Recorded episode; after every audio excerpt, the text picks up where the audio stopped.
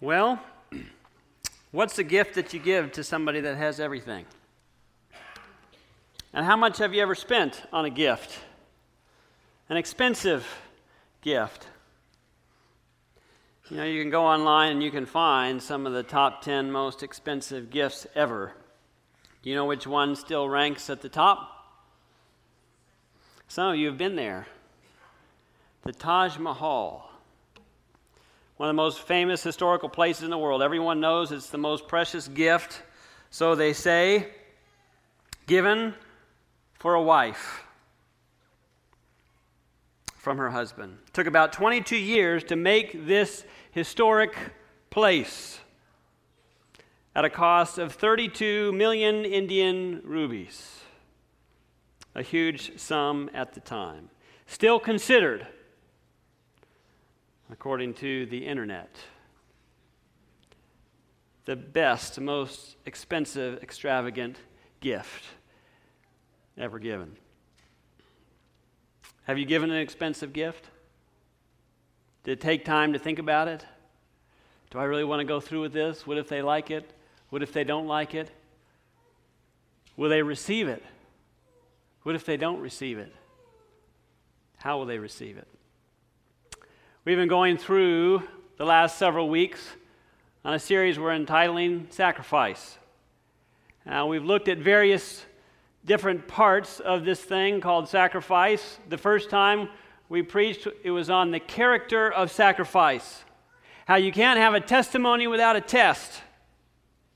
And we looked at Abraham and Isaac and the incredible test that he was faced with. And it wasn't so much a test of his strength, but a test of his dependence upon God. There's a difference. And we saw how life is the ultimate goal of all sacrifice. If you want to save your life, you will lose it. But if you lose your life for God and for the gospel, you will save it. We looked at the sacrifice of relationships and how God calls us to put Him first above even those closest of relationships. We saw how Christ walked alone, how his disciples and his family members, they thought he was crazy. They didn't understand. And how he walked alone, but how he was faithful to his Father. We looked at the text that we must be willing to give up houses and father, mother, sister, brother, children, land for the sake of God and the gospel. And that's not always easy to do.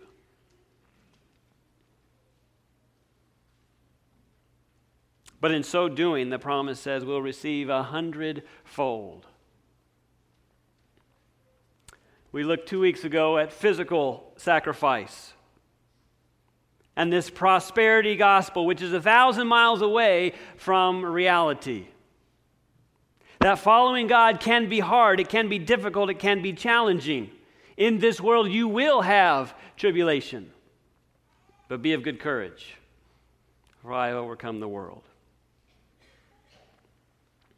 We talked about how God wants to hear you in the midst of your trial, in the midst of your difficult circumstance, to sing, even in the inner prison, as Paul and Silas did to glorify God in your trials, to proclaim to the world, even in this situation, I will continue to trust in Him in the midst of physical sacrifice. And then today's piece, the sacrifice of the Son, as we think about communion.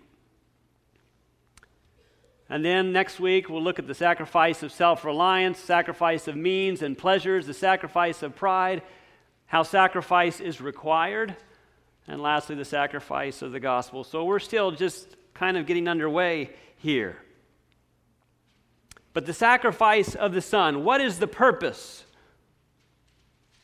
And I would suggest to you the means of salvation is a very expensive gift, very costly gift.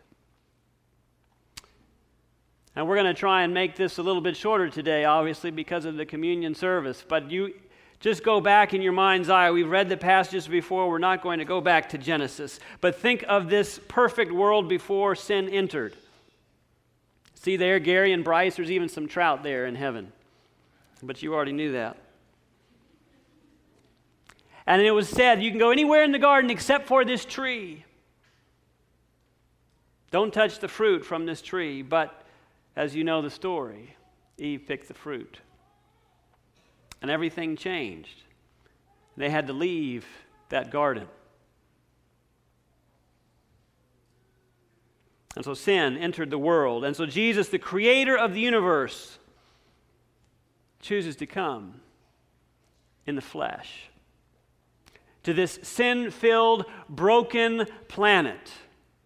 In fact, all the way through, from Genesis to Revelation, it is God's way, God's means, His method to restore lost humanity and the sacrifices He's willing to pay. Yes, He sent prophets. Yes, He sent messengers. Yes, He sent His word, but He sent something far better than any of those. He sent His Son, the Good Shepherd And if we took time, and we're not going to, but in, in Luke chapter 15, you know the story of the, the 100 sheep or the 99 sheep and the one that's lost. Just an excerpt from there. It says, Go after the one, referring to the shepherd. He will go after the one which is lost until he finds it. Until he finds it. That word until encompasses the eternity of determination. In other words, at any cost, I will find you until I will keep searching and searching and pursuing until I find you. We, ha- we serve a God, yes, He respects our freedom of choice, but He's relentlessly pursuing you and I. And it came to the point He couldn't take it anymore, and He couldn't just send another messenger, He couldn't just send another prophet, but He had to come in the flesh in search of you and I. Desire of Ages says it this way He would save man at any cost to himself. Think about who this is the creator of the universe that made all creatures, all incredible things of nature, and knit them all together, all the things of space, all the things of, of every, everything that you look at, every flower, every detail. And he says that was nothing in cost in comparison. But I'll save man at any cost to myself. 1 Corinthians 6 19 and 20. Do you not know that you are not your own, for you were bought at a price, a high price, an expensive gift? You're not your own but you were bought at a price. If you brought your Bibles, I want to look briefly at Philippians chapter 2, 5 and 8, or 5 through 8. Philippians chapter 2, as we get a glimpse of the mind of Christ. Philippians chapter 2, beginning verse 5, it says, Let or allow this mind or this attitude to be in you, which was also in Christ Jesus. That's all you can do, by the way. It doesn't say, give it your best shot or your best effort or pull yourself up by your bootstraps. No, you just let. Let God do something. Allow God to do something in you which was also in Christ Jesus. Verse 6 Who being in the form of God did not consider it robbery to be equal with God. Why? Because he was God. But made himself of no reputation, taking the form of a bondservant or a slave, and coming in the likeness of men. Some versions say he emptied himself he made himself of no reputation. He stripped himself of all privilege, some translate it. He made himself nothing, is maybe what your translation says. He laid aside his mighty power and his glory, say another. And being found in the appearance of a man, he humbled himself and became obedient to the point of death, even the most despicable torturesome, painful, brutal death. A death on a cross. And what made this gift so costly, so expensive? What truly did Christ give up? Well, for one, he gave up his omnipotence, his being all powerful. We see here in John 5, verse 30, I can of myself do how much? Nothing. The words of Jesus. Can Jesus lie? He says, I of myself can do nothing. Think about all the things that he did. Through the power of the Father.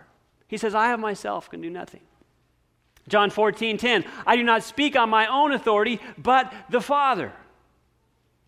Completely dependent on his Father no longer having his omnipotence, all powerful. I don't know if you work in the business world, but if you're up at the top, if you're the president of the corporation or the vice president or whatever it might be, to go backwards, we don't like those conversations.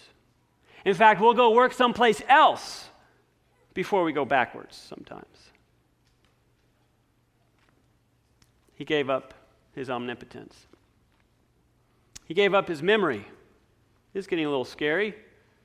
And Jesus increased, it says in Luke 2.52. He increased in wisdom and stature and in favor with God and man. He increased in his wisdom. You would think he would come with all of his wisdom, but he didn't come with all of his wisdom. He had to learn, he had to study, he had to claim the same Bible promises that you and I have to do. He had to depend on the Father for strength and for power, and he increased in his wisdom. Desire of Ages says he gained knowledge as we may do. The mystery of the mission was opening to the Savior. What would that have been like? To be studying with Jesus, the youth, and you come to certain parts of Scripture that we read with joy. For God so loved the world that he gave his only begotten Son? Does that, does that mean that means me.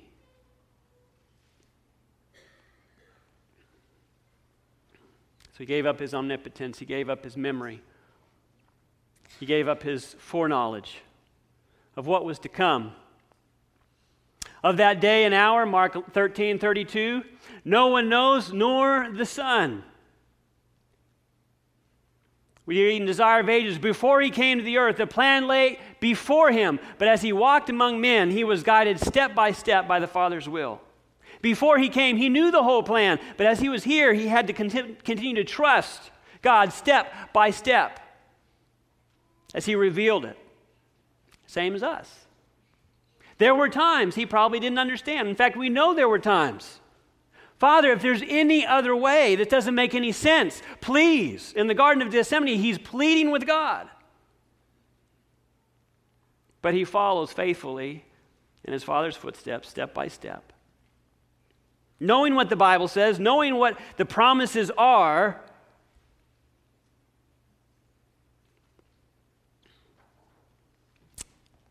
also his omnipresence everywhere at once. I don't know what this is like but I think I'd like to try it. You could be at church and at home sleeping at the same time.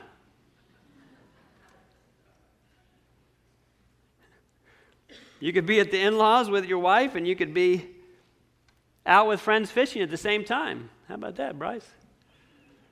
Omnipresence, his ability to be everywhere all at once. That's something I can't wrap my mind around. Yet he gave that up. I'm going to be in one place. John 16, 7. It's to your advantage that I go away, he says.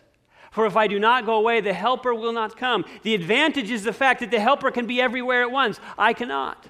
I'm only talking to you. Cumbered with humanity, Christ could not be in every place personally. Therefore, it was for the interest that he should go to the Father and send the Spirit to be his successor on earth. And so he gave up his omnipotence, he gave up his memory, he gave up his foreknowledge, he gave up his omnipresence, and he gave up his glory. Think about that. Isaiah 53 2, he had no beauty or majesty to attract us to him. Nothing in his appearance that we should desire him. I would assume from that statement that there are many here this morning that were more attractive that are more attractive in their looks than Jesus was. There was nothing outwardly that attracted people to him. And you compare that in light of the incredible glory that was his in heaven. 2 Corinthians 8 9, he was rich, yet for your sakes he became poor, that you through his poverty might become rich. It's this inversion of the gospel yet again. He gives it all up, not just a little, but all of it. He gives it up and sacrifices it. This is his view every morning. I'm sure it's a lot better than that, actually. This is the glory of the Son. Best we can try to imagine it. And he gives that up to come to a place that looks like this.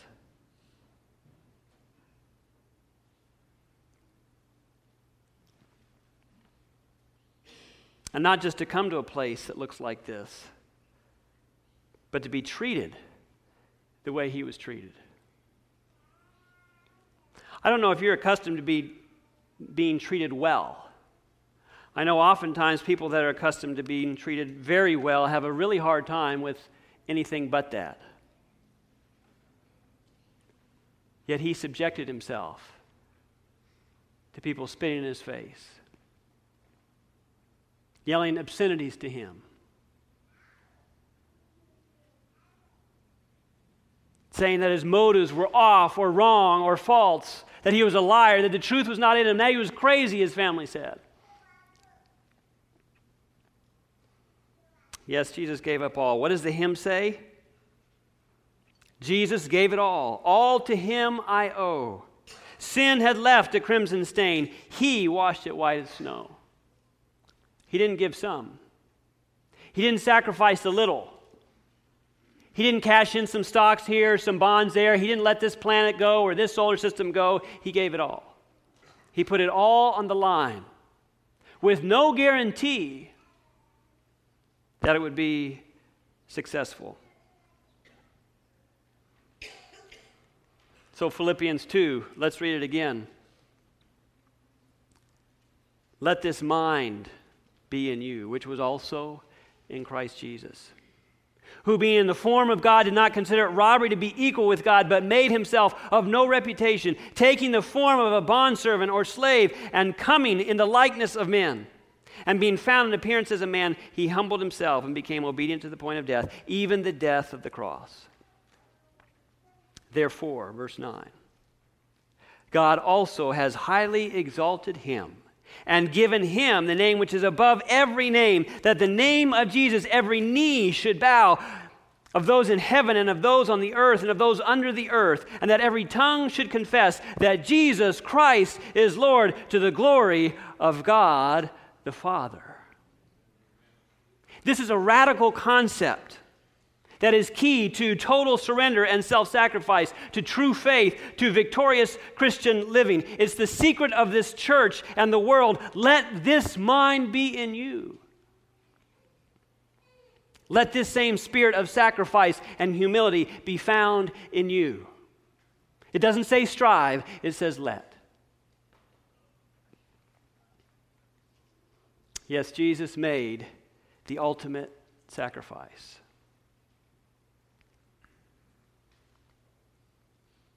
And he asks us to sacrifice today as well. But in light of what he did, in light of what he gave up, in light of the turmoil and the struggle and the pain and the hardship of your sin and my sin and the world's sin weighing down upon him, how do we think we can complain about our sacrifice, our struggle? Wham, poor me. I have it so rough, so hard. What's the verse we've been looking at? Looking at Mark 8:35. For whoever desires to save his life will lose it. The harder you try to save it, probably the more you'll lose it.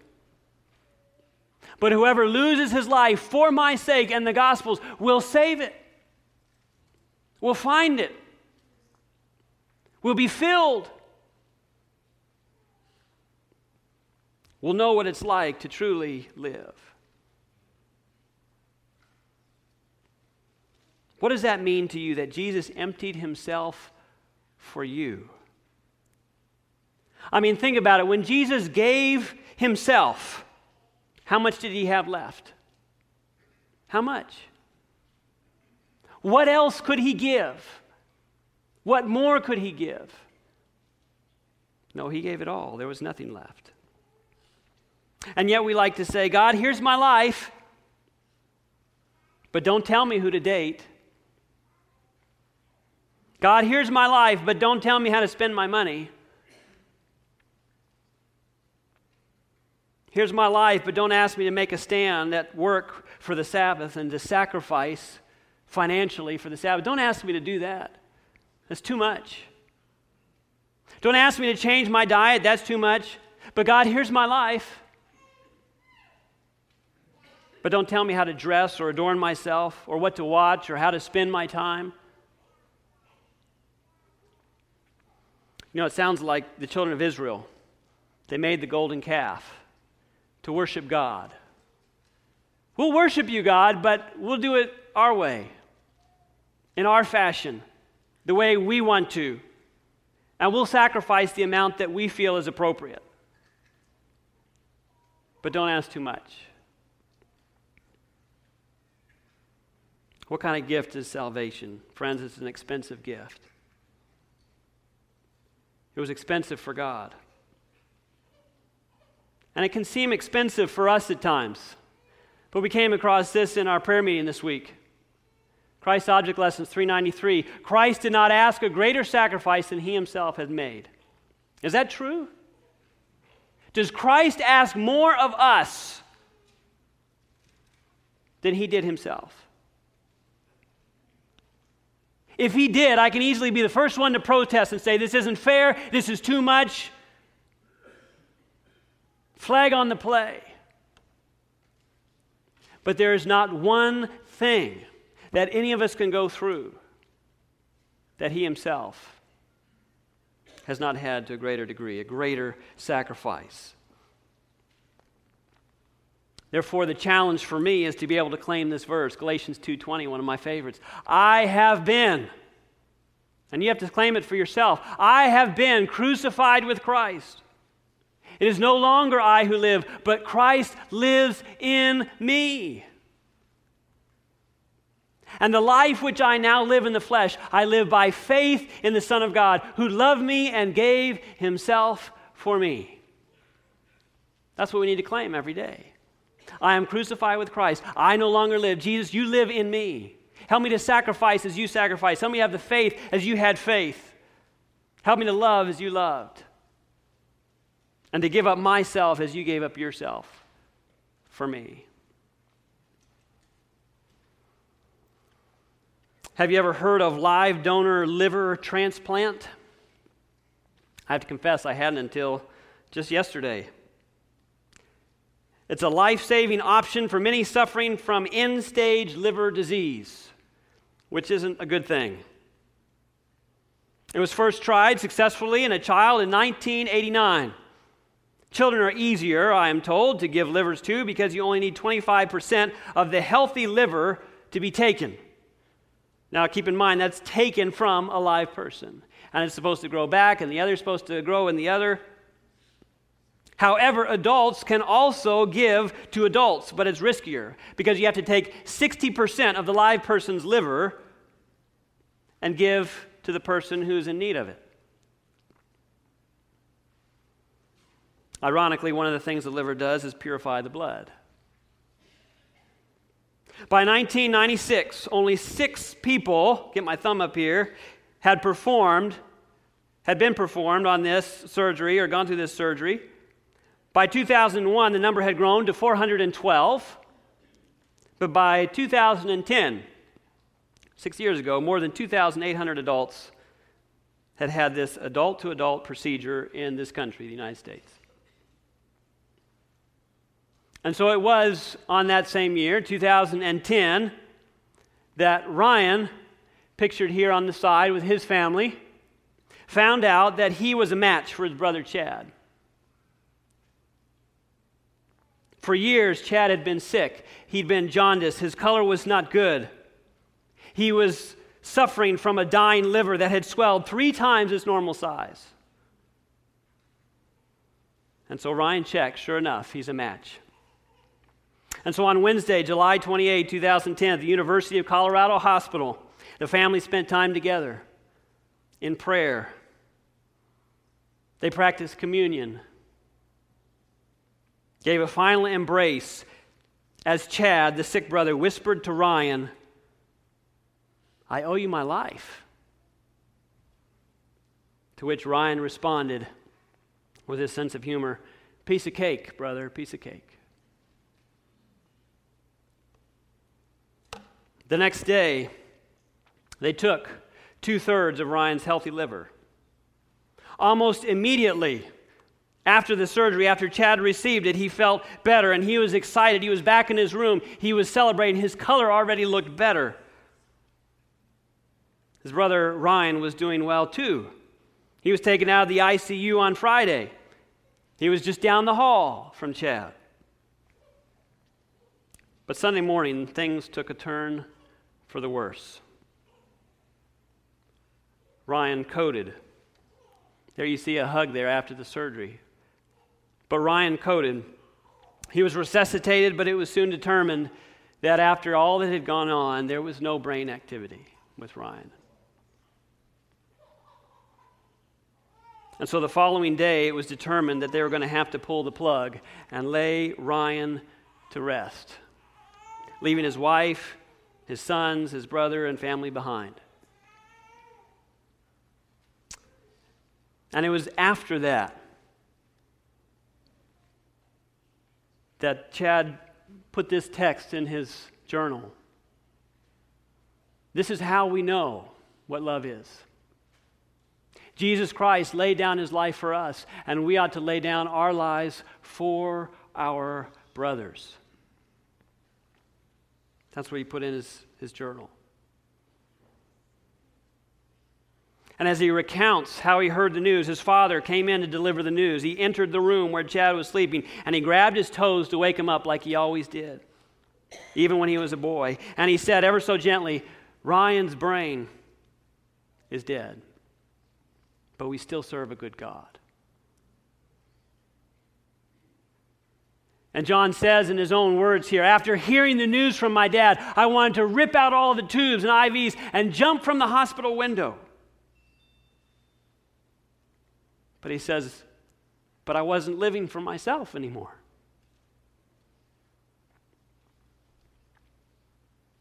To throw his life away would be disrespectful to the gift.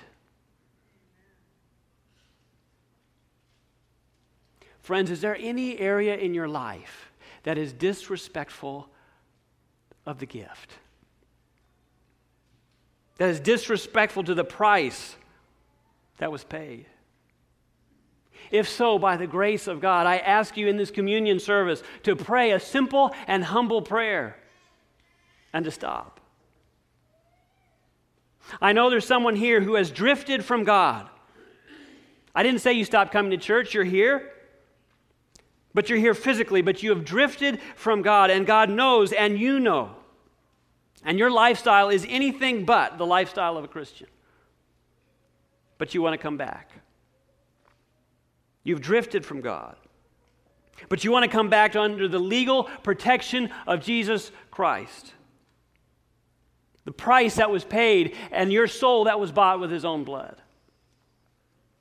If so, Simply humble yourself. Let this mind be in you. Humble yourself and simply say, by the grace of God, I want to let the mind of Christ be in me.